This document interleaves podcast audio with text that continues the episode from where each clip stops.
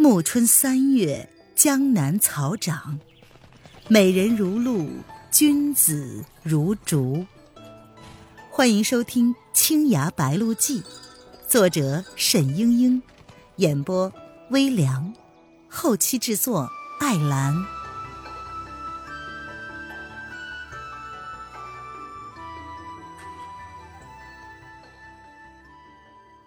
第四十五章。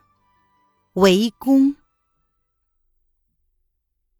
沈轩与曹志平闲扯道：“啊，呃，却不知贵派与蒋娘子怎么结下的梁子。妖女这两个字儿，他是无论如何也讲不出口的。”曹志平大奇道：“沈君不知道吗？这妖女是沉香社的人，何况……”他话没说完呢。忽然站了起来。原来，楼下五个净湖弟子，倒有四个负了伤。外围的徒弟们不敢上前，只是死死的围住。曹志平一步还没有走出，忽然右肩被人扣住。曹志平右臂一挥，一招太师甩袖，将沈轩抛出，同时右肘向后撞出。沈轩早料到他这一手。本来想闪向右侧，右臂随时而转，仍旧将他缠住。不料这个节骨眼上，旧伤突然发作了，顿时气流翻涌，被曹志平的左肘狠狠的撞上。原来，刚才曹志平给他疗伤只是暂时的压服，此时被内力一冲，又激荡起来。他惊呼一声，眼冒金星，倒在了栏杆之上，一大口的鲜血。喷在了前襟之上。曹志平回头看见是沈轩，大为怪异，但是他无暇多问，就从楼上飞下，落在了蒋灵谦的面前。蒋灵谦满面疑惑的瞧着楼上，原来他已经听见了沈轩的叫声，却是看不见他的人。曹志平道：“哼，小妖女，你投靠沉香社的事儿。”或者是还有可说，但你若还有半分的廉耻，就应当随我们去见汤大侠父子。哼，笑话！我爱嫁不嫁，用得着你来操心？天下多少事你不管，偏要来管我的闲事？曹玉，你堂堂镜湖掌门，几时做了汤家的爪牙了？休得胡言！像你这种伤风败俗的妖女，人人管得。哈哈，算了吧，我替你说了，你的师妹两番折在我的手里，镜湖宗不把我除了，怎么消得心头之恨？反正杀了我这个妖女，你们是名正言顺。哼，说的不错，你的武艺高强，倘若肯走正道。那是好事儿，可惜你出身妖邪，离经叛道，大家只得尽早除了你。这个道理远不用我明讲。蒋灵谦嘴上虽然强，其实早已经气得面色惨白。他冷冷的道：“哼，你有本事就除了我呀！除了我，你们剑湖宗去流芳百世好了。”他一招泥威衣裳风雨马，撩向了曹志平的左肩。蒋灵谦虽然功力修为无法与曹志平相比，但是他的剑法高明，动作迅捷，几招急刺之下，曹志平只有招架之功。曹志平连步后退，缓开攻势，居然面不改色。他立即展开了本门剑法，与蒋灵谦拆起招来。沈轩伏在栏杆上，动弹不得。他见曹志平剑法严谨，比他的师妹强多了，自己只是干着急。但是蒋云谦也不是一语之辈，天台宗轻功卓绝，游走之间步履灵巧，就算是落了下风，也不容易被人擒住。曹志平久战不下，渐渐焦躁，出剑也越来越快，虎虎生风。蒋灵谦此时反而把剑慢了下来，他只是招架躲闪，心存诱敌之意。曹志平大喝一声，一招天马行空，剑锋左撩，削向了蒋灵谦的右臂。蒋灵谦早就在观察他的破绽，等待时机。这时候看他全力都在右臂之上，下盘空虚，不觉莞尔一笑，将身子轻轻偏过，剑尖点向了他的两处膝弯。曹志平的招式已经使了出来，来不及回剑相护，双膝一软，跪到了地上。蒋灵谦退开半步，不觉得意洋洋地说：“哼，你出口伤人，还不给我赔礼道歉？”周围所有镜湖弟子都把剑对准了他。蒋灵谦又道：“你们镜湖门下没有一个人打得过我，要想为武林除害，还是另请高明吧。”话音未落，天外飞来了十二道银光，交织成网，把蒋灵谦全身罩住了。蒋灵谦大惊，快速的转身，扬起手中长剑，一阵叮当之声，银光落地。哼竟是以天罗地网的手法制出了一串飞刀，只是这一阵偷袭，蒋灵谦毫无防备，右肩还是插上了一把飞刀，鲜血直流。就在这一瞬间，跪在地上的曹志平长身抱起，扑在地上，伸手捉住了蒋灵谦的脚踝，然后一拖，将站立未稳的蒋灵谦拖倒在了地上，旋即点了他下身的穴道。曹志平一派掌门，竟然使出了这种卑下的招式来！蒋灵谦大怒，挥剑向他砍去。无奈他坐在地上动弹不得，右肢又受伤无力，一招未尽，被曹志平一把箍住了小臂。只听咔吧咔吧两声，手腕就被这老妇人折断了。蒋灵谦惨叫一声，倒在了地上，像是一只断了翅膀的燕子。曹志平蹒跚起立，朗声道：“何方高人援手除妖？镜湖派先谢过了。”蒋灵谦咬牙冷笑道：“哼，你们可要好好的谢谢他。”只听得一阵兵器响，每一只乌篷船中都钻出了四个披戴盔甲的武士。曹志平等人大惊。发现他们手下的船夫竟神不知鬼不觉的全部被这些武士给扣住了。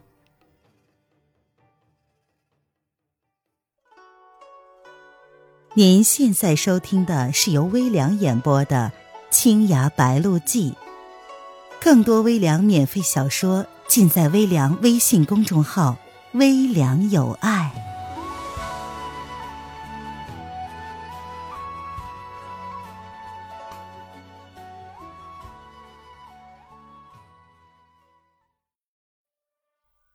一个戴着藤色幞头的中年书生摇着纸扇翩然而下，他笑着说：“哈哈，曹女侠也是成名人物了，这样对付一个年轻的小娘子，未免是太狠辣了吧？”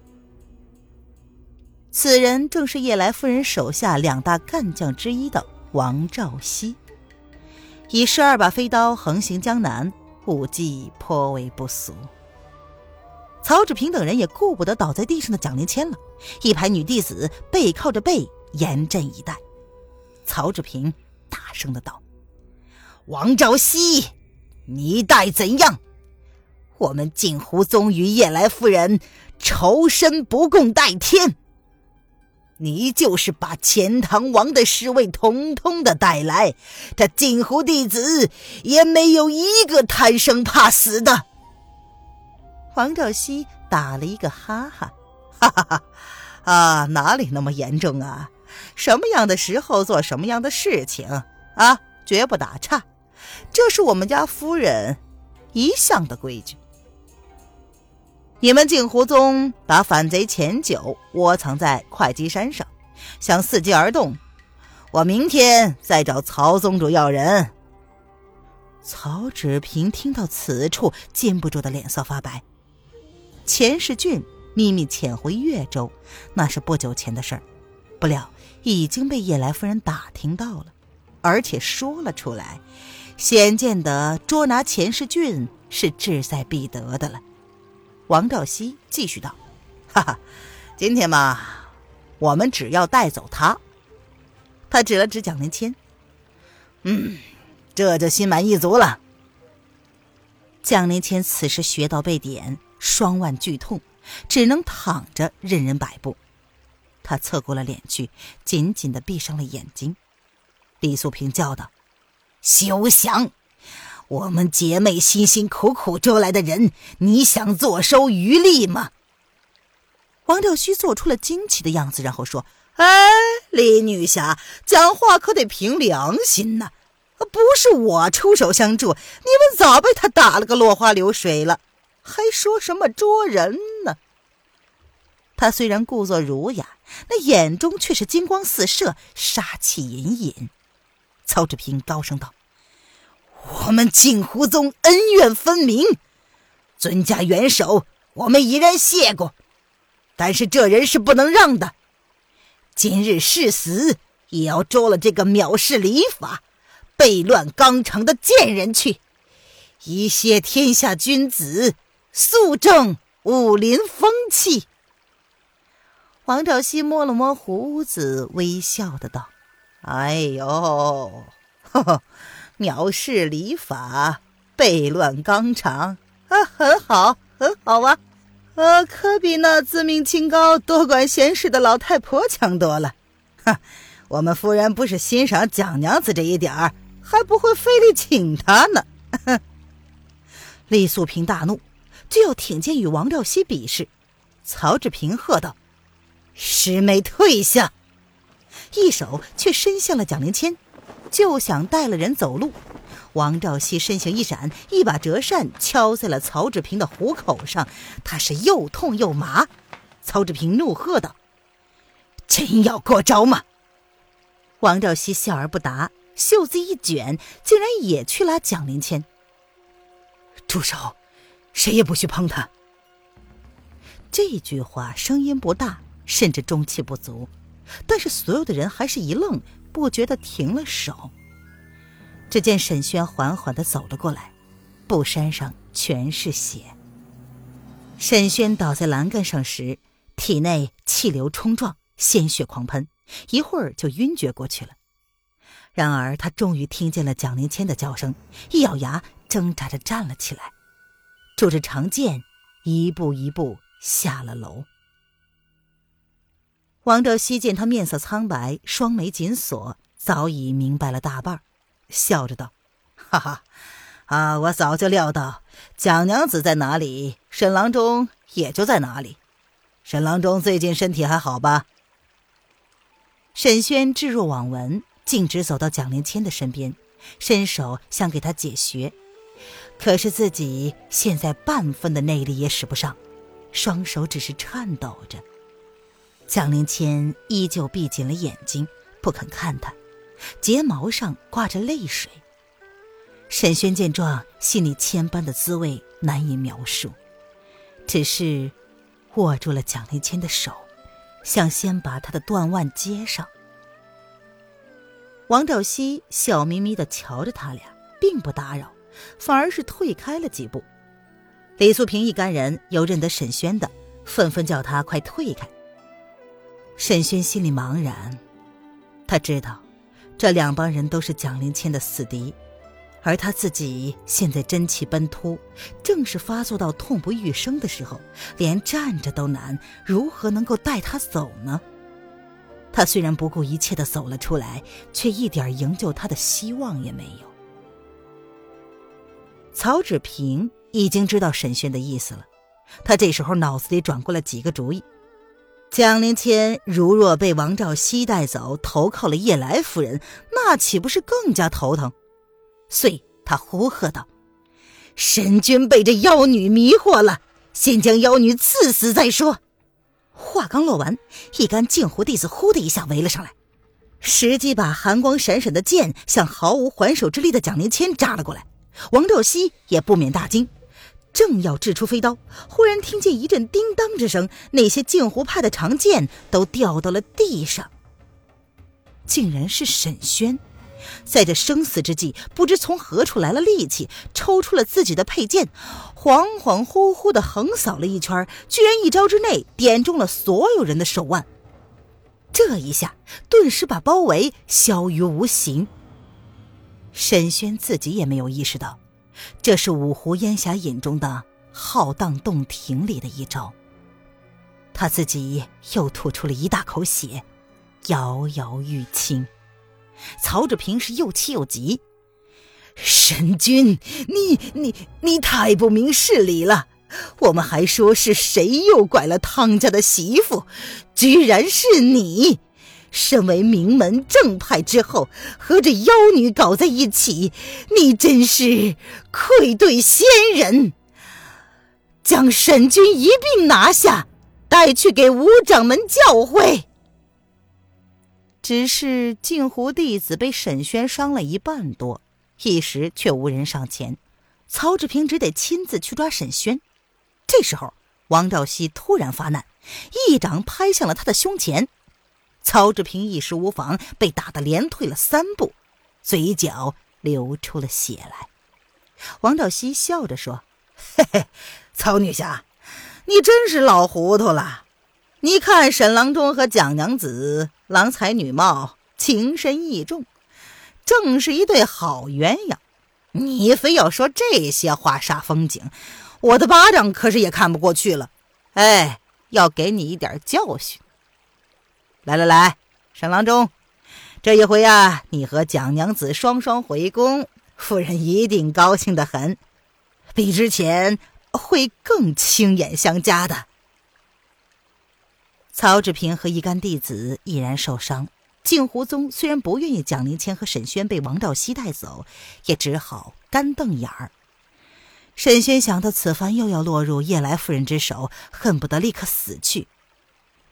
他此时油尽灯枯，胸中似乎有万把尖刀在刺心。他缓缓地说：“你放了江娘子，我才跟你走。”否则，我进了宫，也绝不效力。王兆熙打着哈哈道：“嘿嘿，这些条件啊，你跟我说是没有用的。”话刚到这儿，他啊了一声，明明方才还在身边的沈轩，转眼之间竟然消失的无影无踪。他只是隐约觉得白光一闪而已，而自己半边身体几乎在重撞之下酥麻了。在场那么多人。没有人看清白衣人的来去踪迹，王兆熙但要追，又不知道上哪里去追，又害怕镜湖派看出自己受了伤，只得带了蒋灵谦匆匆离去。我知道你是桐庐一带有名的郎中，不想你被恶人擒去了。我问你话，你要一一从实回答。白衣女郎声音轻婉，年纪也不甚老。头戴着莲花冠子，披着长长的面纱，一点儿也看不出她的面貌。沈轩忽然有一种奇怪的感觉，觉得她很像蒋灵谦。方才被捉走的那个小娘子名叫蒋灵谦，是吗？沈轩点了点头。他在黄鹤楼上说他是沉香社的人，此事当真？那白衣女郎又问：“沈轩愣住了，他叹道：‘哎，他不是。然而他曾经被沉香社的卢琼仙下毒胁迫过。’金盔银甲。”白衣女郎问：“啊，正是此毒，所幸已经解了。”白衣女郎点了点头，似乎叹了一声，过了一会儿才道：“哎，你的内伤很重，我治不了。”但是可以为你缓解一下病痛。言毕，他将两股真力输入了沈轩的体内。这白衣女子的内功极为深湛，沈轩体内的逆流顿时平息下来，几乎恢复如常。白衣女郎又问道：“你还会去救他吗？”沈轩点了点头。哼，劝你慎重。你这是去送死。”白衣女郎淡淡的说。亲爱的听众朋友，本集播讲完毕，感谢您的收听。